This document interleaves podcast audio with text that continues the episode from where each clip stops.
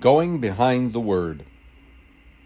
One of the most challenging, and I would argue dangerous views of the study of the Bible was the tendency to reduce every miracle to a merely symbolic representation. That is to say, miraculous events never occurred. Rather, their description in the Bible was merely the description not of a miracle that did not happen, but was rather a symbolic description.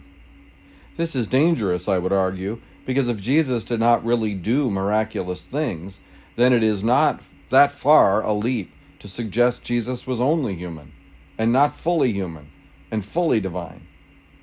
And if Jesus is not fully human and fully divine, but really rather much more human than divine, then the faith we profess, as St. Paul asserts, is really nothing.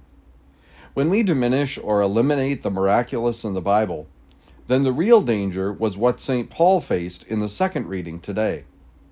If Jesus did not heal the blind, the sick, the lame, the deaf, the possessed, then he really cannot heal me of anything either. And if Jesus did not really multiply loaves, then he is probably not really present in the Eucharist either, just a symbol. But Paul indicates an even more difficult danger. If Jesus was not historically raised from the dead, if this is not an historical event, then our faith is in vain. The very heart of our faith is worthless, and much more, we are still in our sins. Yikes. If Christ has not been raised, your faith is in vain. It cannot be said any more bluntly than that. If Christ has not been raised, your faith is in vain. And does not this seem to be really important?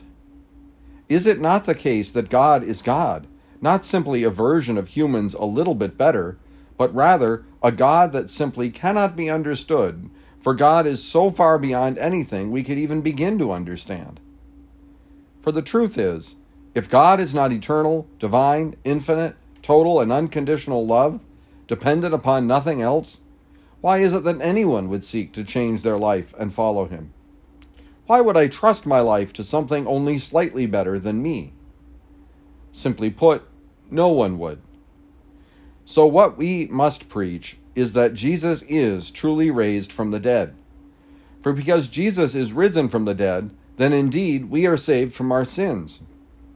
I am not still in my sins, and neither are you. We can be forgiven, and more importantly, we can be saved. And if Jesus is really and truly risen, then indeed I enjoy a dignity beyond anything I can imagine. I am made in the image and likeness of God. I can have an eternal relationship with God in heaven, and so could you. But it could have been made up, or be simply a myth. The apostles are not impostors. It simply is not logical that if the resurrection did not historically occur, the apostles simply made it up. Why? Because if the resurrection was not actual, historical event, how likely is it that the apostles would have given their lives for a lie? There was not one apostle, a disciple who also witnessed the resurrected Christ, who dissented from this view that Jesus was actually risen from the dead. Jesus really died. Moreover, it is not the case that Jesus only appeared to die. For if Jesus did not really die, then the apostles would have to have been deceived. But if the apostles were deceived, how can we account for all of the others who witnessed Jesus actually die? And how is it that the Romans would have gotten this one crucifixion so wrong when they were such masters of crucifixion and had perfected its use. The Gospels have too much depth and detail. If it is not the case Jesus is truly raised from the dead, then perhaps it was because a myth was created. The problem with this theory is that the death of each apostle happened quickly. Myths take time to develop. But the apostles were martyred, except for John, in the first century. To create a myth that was so widely accepted in such a short time is highly unlikely. Even more interesting is the fact the Gospels are psychologically deep, filled with verifiable details, similar yet not exact, and do not paint the apostles and the disciples in a universally good light.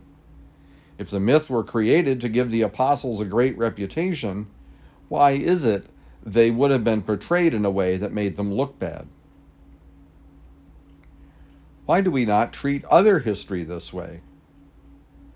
No one doubts that Sir Isaac Newton actually existed, or St. Benedict, or Julius Caesar, or Aristotle, or Plato, or Socrates.